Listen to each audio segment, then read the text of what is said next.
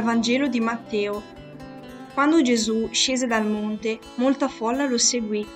Ed ecco, si avvicinò un lebroso, si prostrò davanti a lui e disse, Signore, se vuoi puoi purificarmi. Tese la mano e lo toccò dicendo, Lo voglio, sii purificato. E subito la sua lebbra fu guarita.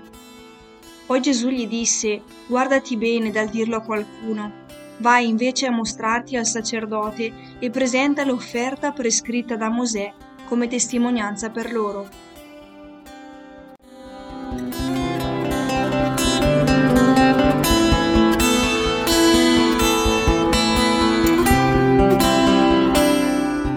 Vedendo la loro fede.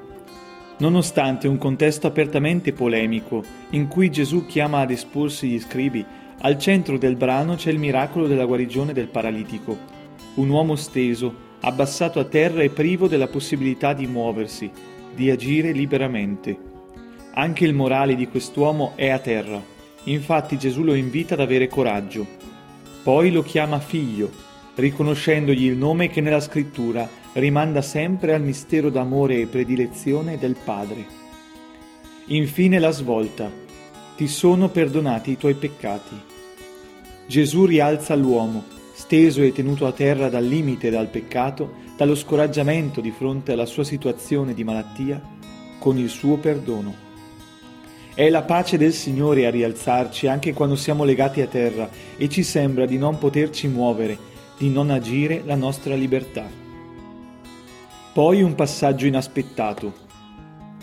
A far scaturire il miracolo non è lo slancio del malato, ma la fede operosa dei suoi amici, di chi gli vuole bene.